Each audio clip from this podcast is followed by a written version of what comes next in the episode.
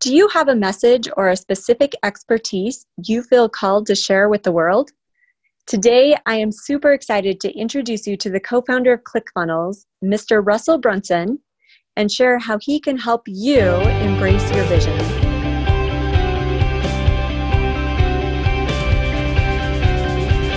Have you ever wondered why life just doesn't always work out as you'd like?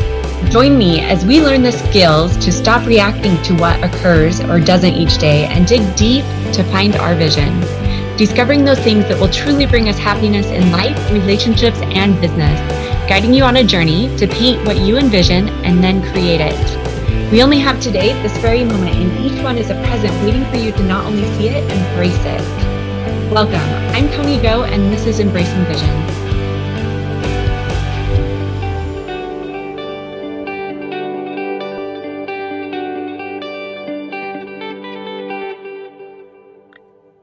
It is my privilege to welcome Mr. Russell Brunson, the man behind the movement of entrepreneurs who use his easy to use software as a tool to share their message, products, and services with the world. Thank you for joining us today, Russell. Yeah, man, glad to be here. For those of us who are just starting down this path, what mindset helped you to achieve success and you have seen help others find their success? Yeah, I think the biggest one I can share, and it's the one that I see most people struggle with that I have a chance to work with, um, is people are so scared of losing that they never try. And I'm grateful that I, I grew up as an athlete and I was a wrestler. And so wrestling wrestling's a tough sport. Like it's you in a singlet, which is embarrassing as can be, walking on a mat with someone else and you wrestle. And at the end of it, either you hand raise or you don't. And, you know, I did that for a decade and a half of my life. And so it's like, I and so many times I would go out there and I would lose, and like a hand raise, and I had the pain of that, but I'd get I turn that pain to anger, and then I go back, work hard, and watch film, and then come back. You know, three months later, wrestle the same person, we beat him, and like it was just constantly like losing, uh, adjusting, learning, coming back, and winning. And it was like for my, my whole life, that's what I did. So I got in business. It was never scary, like to try something. I would go, I try something that didn't work. Like, cool, I learned something. I would adjust. I'd go out and try next thing, and I I never had that fear of failing because I just I was so used to like you fail, that teaches you what you need to tweak, and you come back and you win. And like that was always my mindset. And I see so many entrepreneurs struggle with that. Of like, what if I fail? What am I? What's my spouse and my kids, my friends? My I told everybody I know that I'm an entrepreneur. And if I try it and I fail, like, ah, and I don't want to lose that. And so they're so scared to like take that leap of faith because they don't want to. I think sometimes they have this dream of like what could happen, and they don't want to lose their dream. What if I do try this and it doesn't work? Then my dream is dead. It's because of they sit in this phase of like just learning and studying because there's comfort there. and They they're there's no accountability and they get stuck in the spot for, for a lot of times years and years and years. People never do anything. I think the biggest mindset thing that I can give people, and I wish I knew how to train it, teach it better. You know, Tony or you know, the personal development guys can, can teach this way better than me, but I just know that that for me that's what's been successful is not being scared of failing. Like I always tell people, like here in America, like the founding fathers gave us the greatest gift on earth. They gave us the gift of, of the bankruptcy laws like worst case scenario, you fail and you go bankrupt, and then like, you start over. Like it's not that big of a deal. You go back. It's like the board game, right? Monopoly. You go back to home and you start back over again. But people have so much shame of like, what if I fail? It's like who who really cares? Like almost every hyper successful person knows gone through bankruptcy at least once, and a lot of them three or four times. Um, and so it's like don't like don't be scared of like just trying it because the worst case scenario you go back to home and you start over and you don't really lose anything um, it's just that fear we have of like, what do people judge us? And it doesn't really matter. Um, you know, all the people that judged me when I was failing, like half of them work for me now. Half of them, you know what I mean? Like, and now they're like, man, like I don't know how he stuck through that. It's just like understanding that that you're going to go through that when you get to the top. It doesn't matter, and like those become your story. So it's just like you need those stories. So go get them quick because they're super valuable in the future. I love that. With all of your success, right now, can you describe to the audience a little bit about what is driving you now? Uh, what drives me today is like it's so fun. Um, and each of those people are entrepreneurs, right? And I start looking at the stories of each entrepreneur. Like like one of them, uh, I can pull a dozen off the top of my head. Like one of them is uh, is um, Kaelin Poulin. So Kaelin is one of those eighty thousand people, and she uh, someone who uh, she's like five foot one. She lost a whole bunch of weight, and now she's helping women lose weight. She's helped, um, I think, they have like 1.6, 1.7 million women who have come through their trainings. Um, like 150,000 have bought their courses, the supplements. They've helped like millions and millions of women to lose weight, to, to feel better about themselves. and like and they literally changed the world for those people and that's like one human like that's Kaelin Poulin right and then there's the one like Dr. Wible she um, she helps doctors who commit suicide um, help help stop that right she's helped save over like 150 doctors from suicide and you look at the doctors and the doctors victims doctors families like and how that ripple effect how many people's lives have been changed because of one other entrepreneur yeah Chris Wark uh, ChrisBeatsCancer.com he uh, naturally cured himself with cancer he's helped tens of thousands of other people do that and uses ClickFunnels platform and like we helped to amplify his message. Like how many people has he affected? You got Stacy and Paul Martino who saved over 10,000 marriages. We help get their message. Like every every one of those people's names on that board is somebody who's causing ripple effect in their in their sphere of influence. And I'm like, literally for us, it's like hundreds and hundreds, maybe even billions of people's lives are being changed because of the work we're trying to do here. And that's what fires us up. And every time we see that number that go up, we're like, that's an entrepreneur who we can help magnify their message and how how is that person going to change the world? And- Russell is promoting his book, Traffic Secrets, and has agreed to share a chapter from his book. Section 1 Your Dream Customer. The phone rang. It was Chad. Well, he was Chad to me, but to his patients, his name was Dr. Woolner. Hello? I answered. Hey man, I know it's late, but do you have some time to talk? I'm in a really bad place right now. Sure, I quickly responded. I'll be right over. Just five years earlier, Dr. Woolner had graduated with his Doctor of Chiropractic degree. Shortly thereafter, he moved his family to Boise, Idaho to work as an associate chiropractor for a new clinic in town. His goal wasn't to work for someone else, though. While Chad was an amazing chiropractor, he's an even better entrepreneur, and he wanted to start his own practice. He went through the process of writing a business plan, getting a small business loan, remodeling a new office, getting logos designed, and everything else that goes into starting your own business. I knew that business had been slow ever since he had opened his doors, but I didn't know how slow until I got to his office that night. I'm not going to make it, he said. We're out of money and we have no way to get more patients in the door. I spent some time talking to him about the situation and gave him some possible ideas to get more business. He then said something that hit me like a ton of bricks. I went to college for four years to get my degree, and then I spent an additional four years at chiropractic college to become a chiropractor. In all that time, not once did they ever talk about how to actually get patients to come to my clinic. Isn't that unbelievable? They could lock up an entrepreneur for eight years to teach them a skill, but not even spend 10 minutes showing them how to market that skill. To me, it's the biggest problem with our education system, and it's one of the biggest issues that plague new entrepreneurs in any market. They believe that if they build a great product or create an amazing company, the customers will automatically follow. I see entrepreneurs who will invest every last penny they have to create the products and services they think will change the world without ever considering who their dream customers are or how they're going to reach them. They'll happily invest in coaching, product creation, design, education, almost everything. But when you tell them to buy ads on Facebook or Google, they freeze. Or when you tell them they're going to have to put in their own time and sweat equity to get visitors organically, they often think that they're above it. Some think, my product is so good, I don't need to pay for traffic. Still, others believe that they're entitled to customers because they feel they built a better product than their competitors. So they wait, all the while thinking, if I built it, why aren't they coming? Yet, after coaching hundreds of thousands of entrepreneurs, I can tell you that people who put all their focus on creating something amazing, instead of also focusing on getting people to actually see what they created, are the people that fail. The biggest problem they have is getting their future customers to discover that they even exist. Every year, tens of thousands of businesses start and fail because the entrepreneurs don't understand this one essential skill the art and science of getting traffic or people to find you. And that is a tragedy. I feel like I've been called and placed on this earth with a mission to help entrepreneurs to get their messages out to the world about their products and their services.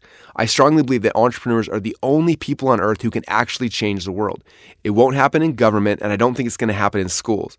It'll happen because of entrepreneurs like you who are willing to risk everything to try to make that dream become a reality. For all the entrepreneurs who fail in their first year of business, it's a tragedy when that one thing that they risked everything for never gets to see the light of day. Waiting for people to come to you is not a strategy, but understanding exactly who your dream customer is, discovering where they're congregating, and throwing out hooks that will grab their attention to pull them into your funnels where you can tell them a story and make them an offer is the strategy. That's the big secret. The good news for Dr. Woolner is that after that night, he started geeking out on funnels. He built a client acquisition funnel and learned how to buy ads on Facebook and Google. His funnel now generates new patients for him 24 hours a day, seven days a week, and to this day, he has a thriving practice. I'm assuming that if you're reading this book right now, you have a product or a service or a skill that you focus countless hours on mastering. This book will become your education on getting people to actually see your art.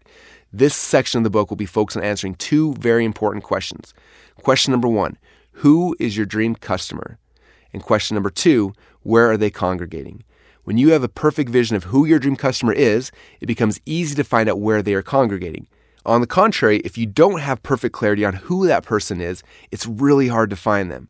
When you have completed this section, you'll know exactly who your dream customer is and where they are hiding so you can get their attention long enough to tell them your story. Secret number one Who is your dream customer?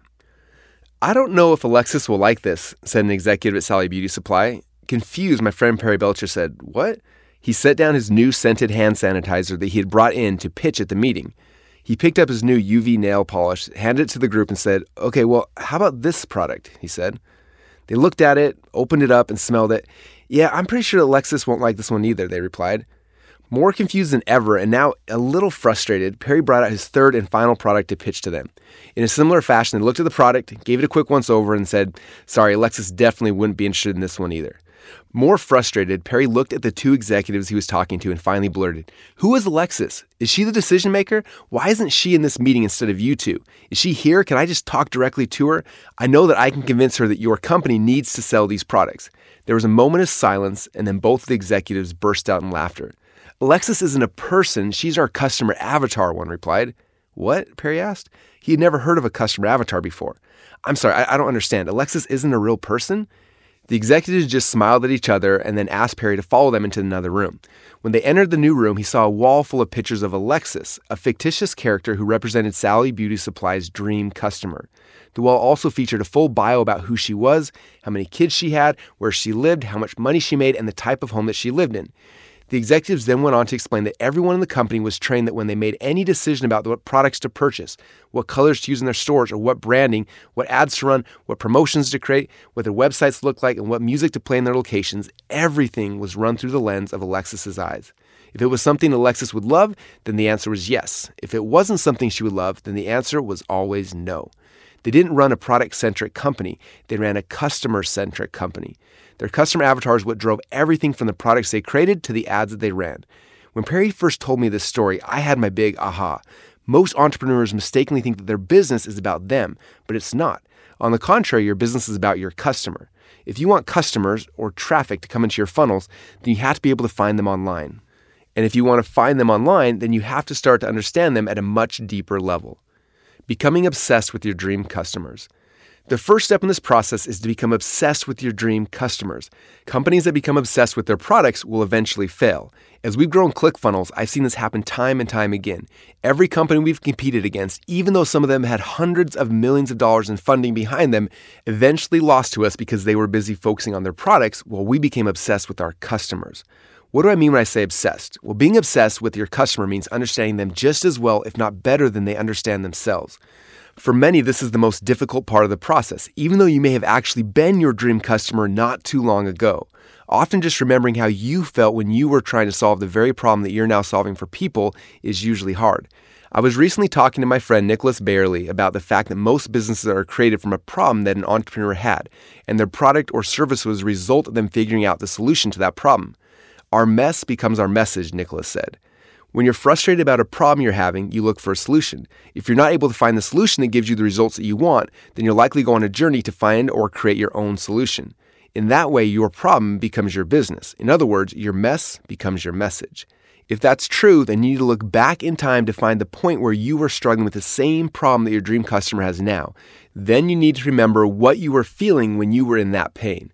In our community, we have some amazing examples of leaders who have made their mess their message. And one of my favorite power couples is Stacy and Paul Martino. Years ago, they found themselves at a crossroads.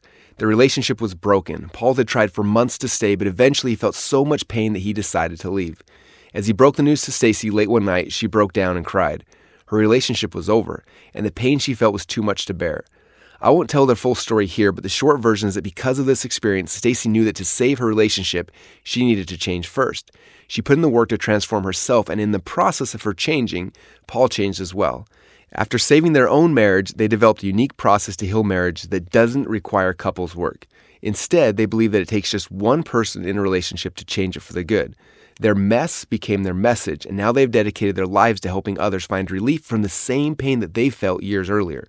With their unique systems and tools, they've helped to save thousands of marriages. In a society where more than 50% of all marriages end in divorce, the students who go through their program only have a 1% divorce rate.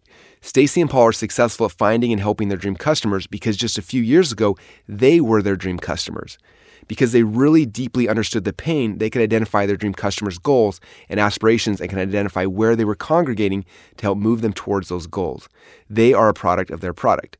In the early 20th century, Robert Collier published one of the great books on copywriting, the Robert Collier Letter Book. In this book, he shares how to really understand your customers.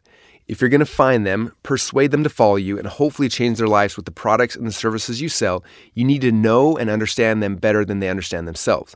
Collier believed that we as marketers should not be trying to figure out how to create the next amazing ad campaign, but instead we need to learn how to enter the conversations already taking place in the customer's minds. If you want to really understand who your dream customers are and where they are congregating online, you need to be able to enter the conversation that's already taking place inside of their mind and see the world the way that they see it. When you can truly understand the core pains they are trying to move away from and the core desires and passions they are trying to move towards, it becomes really easy to identify exactly where they exist online. As soon as you know where they are online, then you can hook them and bring them into your funnels where you can serve them. We will go into greater detail on how to do that throughout the rest of this book. Now that we have the foundation covered, let's dive into identifying your dream customers with the three core markets, sometimes known as the three core desires. The three core markets slash desires. In Expert Secrets, I introduce the concept of the three core markets or the three core desires. The three desires, in no particular order, are health, wealth, and relationships. When people purchase any product from anyone, they're hoping to get a certain result in one of those three areas of their lives. So the first question you need to answer is this which of these three desires is my future dream customer trying to receive when they buy my product or service? This is the very first layer to getting inside the minds of your dream customer. And for most people, the answer is pretty simple. However, sometimes people get stuck in this question for one of two reasons. Reason number one my product fits into more than one of these desires. Many products can be marketed towards getting a result in more than one of these desires, but your marketing message can only focus on one of them. Anytime you try to get your potential customer to believe in two things, your conversions will usually cut in half, most times by 90% or more. To target two different desires, you need two different ads leading to two different funnels. Only focus on one desire with each message you put into the market. Reason number two my product doesn't fit into any of the desires. This false belief was best resolved at one of our recent events where someone told one of my head coaches, Steve J. Larsen, this exact same thing. Steve responded by telling the story of Gillette razors and asking which desire a razor fulfilled. At first, everyone was quiet, and then a few people started guessing. Uh, health, another mumbled, or maybe, um, Steve then played one of the Gillette ads. In it, you see how the story develops. First, a man is shown shaving. After the shave, a beautiful woman gets closer to him, and then the two go out for the night on the town. Finally, the ad shows the two together back at home in their room. After showing the ad, Steve asked the question again a little differently. What desire was this marketing message created for? Instantly, everyone responded relationships. Most products can fit into multiple categories, even if they may look like they don't fit into any category at all.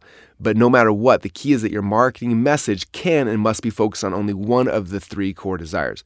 I want you to take a few minutes and decide which of the three core markets or desires your product or service currently fits into.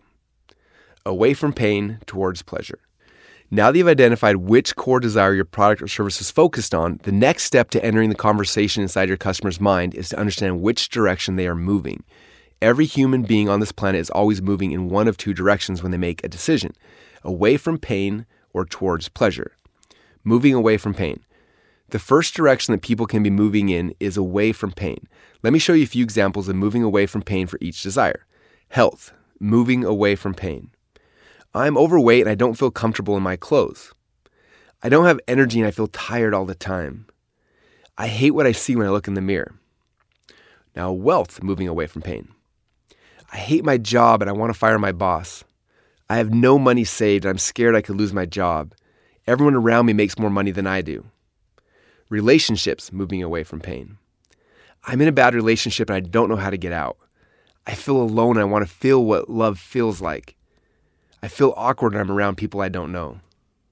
Each of those statements above are conversations that people are having inside of their own minds. While these are broad examples, when I actually wrote down the thoughts that my particular dream customer was having, I did three things to try to understand the conversations they were having with themselves each day. Number one, I wrote out hundreds of phrases that I used to say to myself when I was trying to solve this problem for myself initially. Number two, I looked online in forums, message boards, and groups to see what other people are saying when they're trying to get out of pain.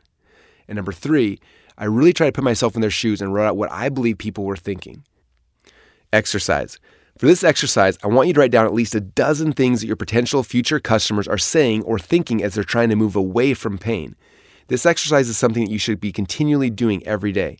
I'm always looking for the questions and the statements that people in my market are saying as they try to move out of their pain. Moving towards pleasure.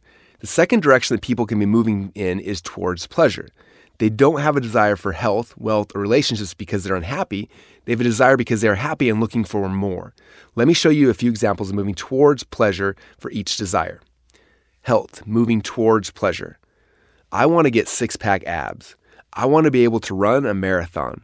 I want to eat healthier so I can have more energy. Wealth, moving towards pleasure. I want to buy my dream house or my dream car. I want to grow my company so I can have more impact. I want to learn leadership so I can grow my team. Relationships moving towards pleasure. I want more passion in my relationships. I want to spend more time with my spouse and my kids. I want to meet more people through networking. Do you see how different these phrases are, even though they are addressing the same core desire?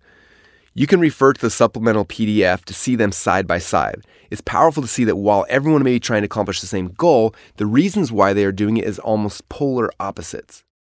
Exercise.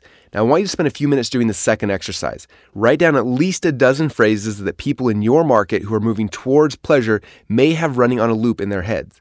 The more phrases you can find, the more traffic streams you'll be able to tap into. So make it a continual process to identify and write down the conversations happening inside your customers' minds. And as you'll see in the next secret, understanding the phrases that are going on inside your customers' minds in both directions, moving away from pain and towards pleasure, will guide you to finding them the searcher and the scroller. To really understand how to use the conversations that are going on inside the minds of your dream customers, we need to go back in time a few hundred years ago before the internet, before TV, and before radio to where traffic began. Until the early 1800s, people mainly obtained products based on what they needed. They would be in some type of pain and they would go search for a solution to solve it.